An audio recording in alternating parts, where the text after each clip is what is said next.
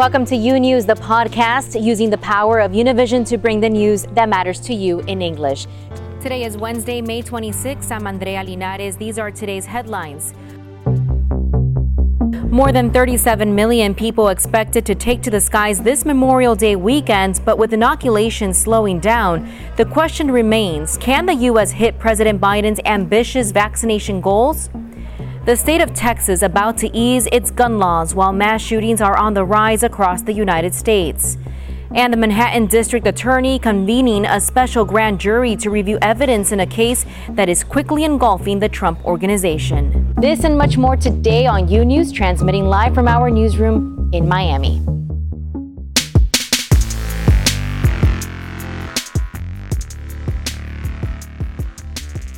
We begin with breaking news. Multiple people were killed in a shooting near a light rail control center in San Jose, California this morning. The Santa Clara Sheriff's Department says the victims are employees of the Valley Transportation Authority. Authorities say the suspect has died. California Governor Gavin Newsom says he is in close contact with local law enforcement, but no other details are known at this time. Meanwhile, in Texas, lawmakers have passed a controversial bill that would allow residents to carry handguns without a license, background check, or training. Proponents of the bill say it ensures Texans have access to personal protection in public, but critics argue it eliminates mandatory training that helps protect the public and makes it more difficult to determine who is unlawfully carrying a weapon. The legislation has been sent to Governor Greg Abbott's desk, who has indicated he would sign the bill. Once signed, it will go into effect in September. 19 states already allow permit free carry or have laws set to go into effect in the coming months. Now to major news surrounding the investigation of the former president. New York prosecutors have seated a special grand jury to consider evidence in a criminal investigation into the Trump empire. Now that panel could decide whether Donald Trump or the Trump organization will be indicted after a two-year investigation. The former president lashing out after hearing these latest developments. Prosecutors in New York convening a special grand jury to decide whether to bring criminal charges against former President Trump. It all stems from questionable business dealings brought to light by Trump's former fixer and lawyer Michael Cohen. Overnight, Trump issuing this statement. This is a continuation of the greatest witch hunt in American history. It began the day I came down the escalator in Trump Tower and it's never stopped. This is purely political and an affront to the almost 75 million voters who supported me in the presidential election, and it's being driven by highly partisan Democrat prosecutors. The development, possibly a signal that the Manhattan DA is seeking charges after a two year investigation. Prosecutors are investigating a variety of matters, including whether Trump overvalued his properties to obtain bank loans and deflated the value of those same properties to pay lower taxes. Prosecutors are looking through millions of pages of documents, including Trump's tax returns, which they obtained in February. It also encompasses Trump Tower, the family estate known as Seven Springs, its Chicago hotel and condo tower, as well as the hush money payments made to silence Stormy Daniels, the adult film star who alleges an affair with Trump. Trump has denied the affair. This could possibly lead to indictments for the former president, his family, or his company. So far, the Trump organization has not issued a comment. According to the Washington Post, the grand jury is scheduled to sit for three days a week for a period of six months. News of the panel signals that officials could be coming close to the end of this investigation. And another legal news surrounding the former president. A court document with redacted portions was unsealed Tuesday in the federal case against Rudy Giuliani. But the information under those redactions could be seen with minor editing. The filing revealed prosecutors seized material from more people in this case than previously disclosed. That includes emails and iCloud messages from two former Ukrainian government officials and mobile devices from a pro Trump Ukrainian businessman. Authorities are investigating investigating if Giuliani illegally lobbied and was paid by Ukrainian officials while he investigated then presidential candidate Joe Biden. Giuliani has not been charged and has denied wrongdoing. Meanwhile, as the Republican Party itself continues to seemingly divide into two camps, there's more controversy within party ranks. Some GOP leaders are forcefully condemning Representative Marjorie Taylor Greene, calling her comments comparing COVID 19 safety measures like mask wearing to the treatment of Jews in Nazi Germany appalling. Senate Minority Leader Mitch McConnell called Greene's comments one of her, quote, frequent outbursts that are absolutely outrageous and reprehensible. Still, he said any disciplinary action against her would have to come from the House. And Representative Elise Stefanik of New York, the number three House GOP leader, said equating mask wearing and vaccines to the Holocaust minimized the most significant human atrocities ever committed which now leads us to a broader civil rights debate taking place right now in America. Whose civil rights are being violated? On the right, as Marjorie Taylor Greene gets rebuked for claiming that mask mandates are akin to the treatment of Jews in Nazi Germany, other leading GOP voices have been pushing the idea that conservatives are the ones being systematically targeted and deprived of fundamental rights, including Senator Ted Cruz, who regularly invokes the threat of progressive, quote, cancel culture as a serious threat to conservative beliefs and values. Joining us now with some insights into this escalating tension over civil rights is Professor Charles Zelden, a political science professor at Nova Southeastern University. Welcome back to U News, Professor Zelden.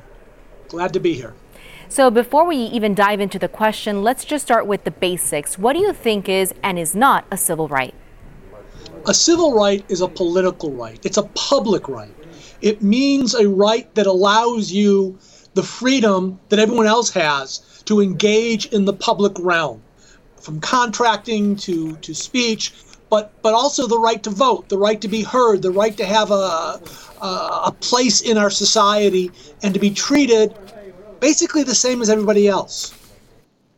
We're used to hearing about civil rights in relation to historically marginalized groups. So when you hear conservative leaders increasingly using rhetoric to say they are under threat, whether that's Florida Governor Ron DeSantis signing a bill to stop tech companies for deplatforming political candidates, or Ted Cruz referring to a quote, woke cancer, are they making a legitimate case? They are raising something that could be called a civil right which is to say they're, they're talking about uh, the question of whether they have a say in the public realm or they're being silenced. But remember, these are individuals complaining about being silenced, and here we are talking about them. Here they are with their views well known. So there's a there, there's a difference between somebody, uh, an average individual who's being denied the right to vote and and and has no way of of, of, of expressing that and complaining about it and fixing it, and uh, a senator who has multiple avenues to express their views, whether one uh, source uh, quiets them down or not. So then how exactly does one balance competing claims of civil rights abuses on the left and the right, especially in this sort of political environment that rarely has time for nuance? I, I think ultimately what you look at is the impact of this limitation or this this disparate treatment, which is to say, what is the effect of it? If it is that you are being totally silenced, that's not acceptable. I don't care if you're right, I don't care if you're left. If it is, on the other hand, that you're being silenced on one forum, but you have other forums where you can make yourself known, the impact is kind of small. While it's not great that it's happening, it's also not overwhelming. Whereas if you are somebody, an average citizen, who is, is being silenced or who is being denied the vote or who's being denied equal treatment under the law. All of these are things with major impacts on people's lives and no solutions outside of the public realm, which is to say, society saying this is wrong. We, we, we can't have this. Um, so ultimately, while I'm I'm willing to agree that the, the, the, the rights argument that this is our civil rights issues is is legitimate, um, they are on the whole relatively minor issues compared to what the left is bringing up and what we think of more as traditional civil rights. Uh, something to be to be uh, concerned about, yes. Something to act about at the expense of the other side, no. So, how do you see this playing out for someone like Marjorie Taylor Greene, which we mentioned moments ago, and her opponents in the GOP? Well, if, if you look at what's going on, she's complaining that she is, is, is being silenced. It seems to be the civil rights argument being made here. And yet, she really isn't because we know what she thinks. She, she expresses these views, they get spread. Um, and on the other side, when they look at what she's saying, they, they're, they're saying for every right that we have under the Constitution, there is a responsibility to use it properly, to use it carefully, to use it in a way that doesn't cause harm for other people. And she may be crossing that line. In fact, I think she has crossed that line with her comments. Always an interesting conversation. Great to have you on the show, Professor Charles Zelden of Nova Southeastern University. Thanks once again for all your time and insights. Sure.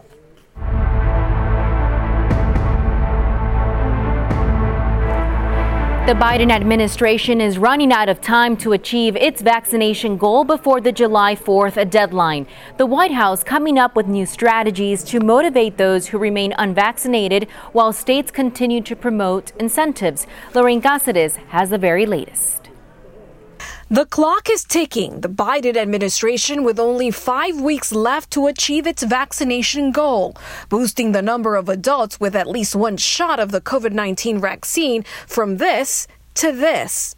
Not a small feat when the rate of vaccinations nationwide drops every week. The White House teaming up with Snapchat to try to convince young people to get vaccinated. People 24 and younger are seeing lower vaccination rates than older Americans. Experts are focusing on them to help reach Biden's goal by the 4th of July.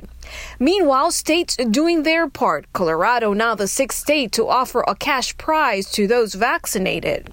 This is a million dollars cash on the barrel that you can use today. Buy a new home, take that uh, vacation, uh, take, take six months off. Uh, do whatever you like. A million dollars goes a long way. Maryland announcing its first winner of $40,000. The lottery happening daily for the next 39 days.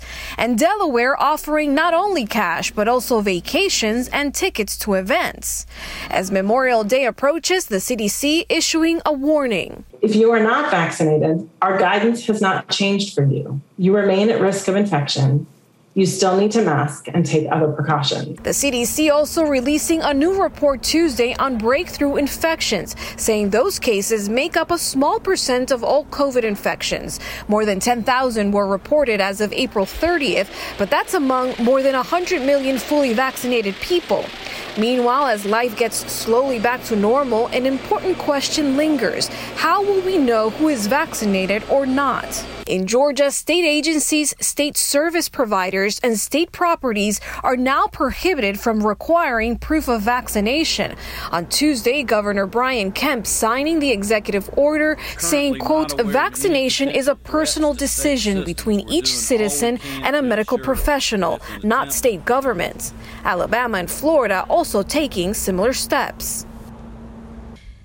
And this upcoming Memorial Day weekend, uh, there's more than 37 million passengers that are expected to take to the skies, and that only increases the possibilities of more incidents of unruly passengers. The FAA is now reporting that so far this year, they've received more than 2,500 complaints from airlines about unruly passengers. The vast majority of those complaints, 1,900 of them, all about mask wearing. Just last week, a Southwest flight flight attendant was attacked by a person that was refusing to wear a mask, and she lost two teeth after being attacked. The FAA right now is fining five passengers with up to $15,000. Back to you, Andrea.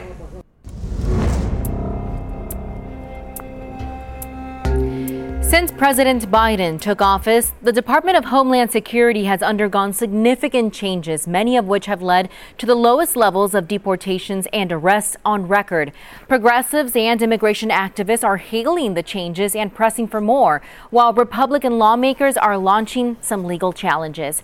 Edwin Pitti has the latest details on this from Washington, D.C. Edwin. Andrea, today DHS Secretary Alejandro Mayorkas presented his agency's budget for fiscal year 2022 during an Appropriations House subcommittee hearing. Mayorkas explained his agency's operational priorities within immigration and customs enforcement. The secretary said his focus on turning ICE into a premier national security agency to then elevate all of the work they do regarding immigration. According to Mayorkas, the changes will be possible with President Biden's 52.2 billion discretionary request for DHS. Take a listen. This request includes approximately $1.2 billion for border infrastructure improvements to fund modernization of our land ports of entry and border security technology, and to ensure the safe and humane treatment of migrants in customs and border protection custody. It would also support our enhanced efforts to combat the smuggling and trafficking of people, illicit drugs, and w- weapons while providing for more efficient travel, trade, and commerce. Ranking member Chuck Fleischmann pressed Mayorkas on recent changes within ICE, change that, according to some agents who spoke to the Washington Post, are creating frustration among them. This is what he said. As the secretary, we are looking to you to provide answers. I fear we are at a crisis point. Border apprehensions are at an all time high, but ICE apprehensions are at an all time low. The latest numbers from, the, from ICE show that reality. April saw a record decrease in deportations. Only 3,000 undocumented migrants were deported, 20% down from March. ICE apprehensions are also down. In April, 2,000 immigrants were arrested compared to the roughly 5,000 in January. Republican lawmakers are also concerned with the hike in immigrants being released in the country from detention centers, that number rising to 12,000 in April from January's 3,000. This is the beginning of an uphill battle. Republican governors have launched legal challenges against the Biden administration, saying the way ICE is being conducted is not only illegal, according to them, it's also putting Americans in harm's way by allowing undocumented criminals loose onto the streets. Live in Washington, D.C., back to you, Andrea. Thank you, Edwin, for bringing us those details and reactions. And another administration news, the Biden administration is enhancing pipeline security after the Colonial Pipeline hack. Companies like those will soon be required to report cyber attacks to the Department of Homeland Security, and that's according to sources familiar with the plan. Right now, companies report cybersecurity incidents on a voluntary basis. This change comes about two weeks after the Colonial Pipeline was paralyzed by a ransomware attack. The company had to shut down operations, causing gas shortages in the southeast. More of U News after this short break.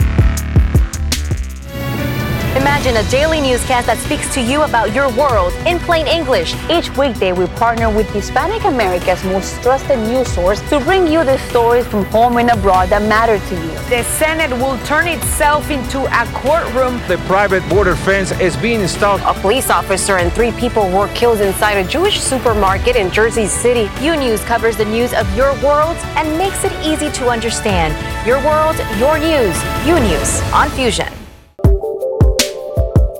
Welcome back to U News. Netflix is releasing a new series about a 2011 massacre in Allende, Mexico that left dozens of people dead or missing.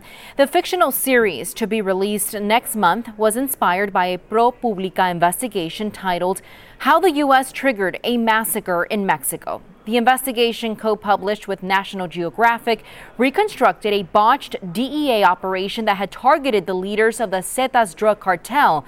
The operation turned bad when corrupt members of a DEA trained Mexican police unit informed cartel leaders of the operation, unleashing a wave of violence. Joining me now is a reporter on that story, Ginger Thompson. She's the chief of correspondents at ProPublica. Ginger, welcome to U News. Thank you for having me, Andrea. So, unlike many massacres in Mexico, this one was triggered by U.S. involvement. Can you tell us like, more exactly about what happened? Well, so, you know, in many of um, law enforcement operations, there are informants. There are um, people who work with the criminal organizations that are being investigated but cooperating with the police. And in this case, there were informants who were both members of the Zetas cartel who were also working alongside the DEA.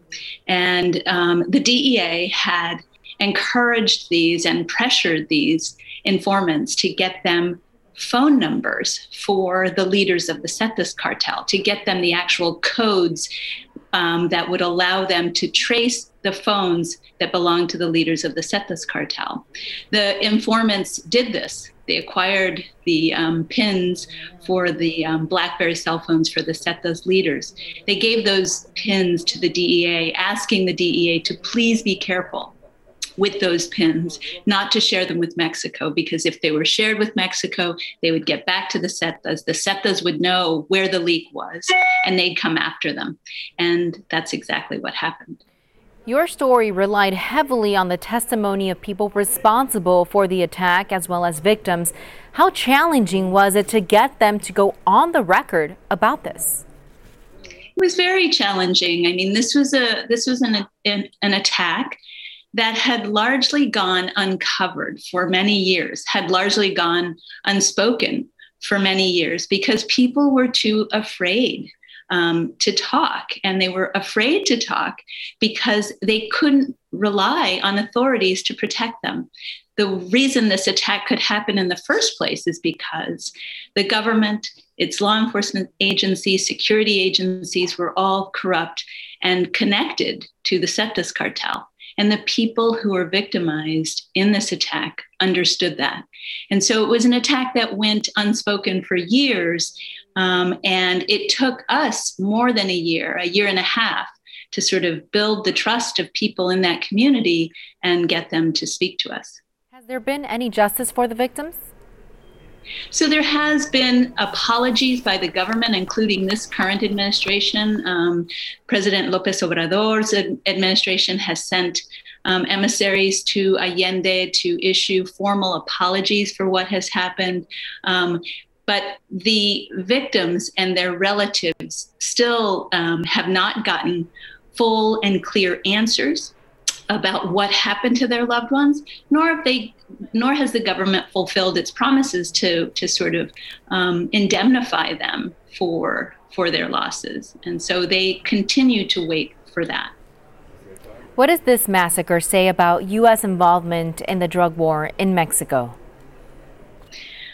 Well, what it says is how much, um, at one time, the United States directed a lot of Mexico's pursuit of the most important traffickers in the country. This was a strategy, the kingpin strategy, that was, you know, crafted in Washington and sort of um, imposed on Mexico's security forces um, because the United States believed that by capturing the kingpins of all of these organizations, it could then dismantle them, and that that would then sort of stop the stop the flow of drugs across the border. What we saw is that didn't happen. These trafficking organizations did sort of split into different cells, but the traffic across the border continues, and the gangs are more violent than ever. Thank you, Ginger Thompson of ProPublica, for bringing us details on this story. Take care. My pleasure. Thank you. Thanks for listening to U News, the podcast. Don't forget to follow U News on Instagram, Twitter, and Facebook. And if you haven't yet, go to Apple Podcasts and subscribe, rate, and review. And join us tomorrow for a new episode. Until then.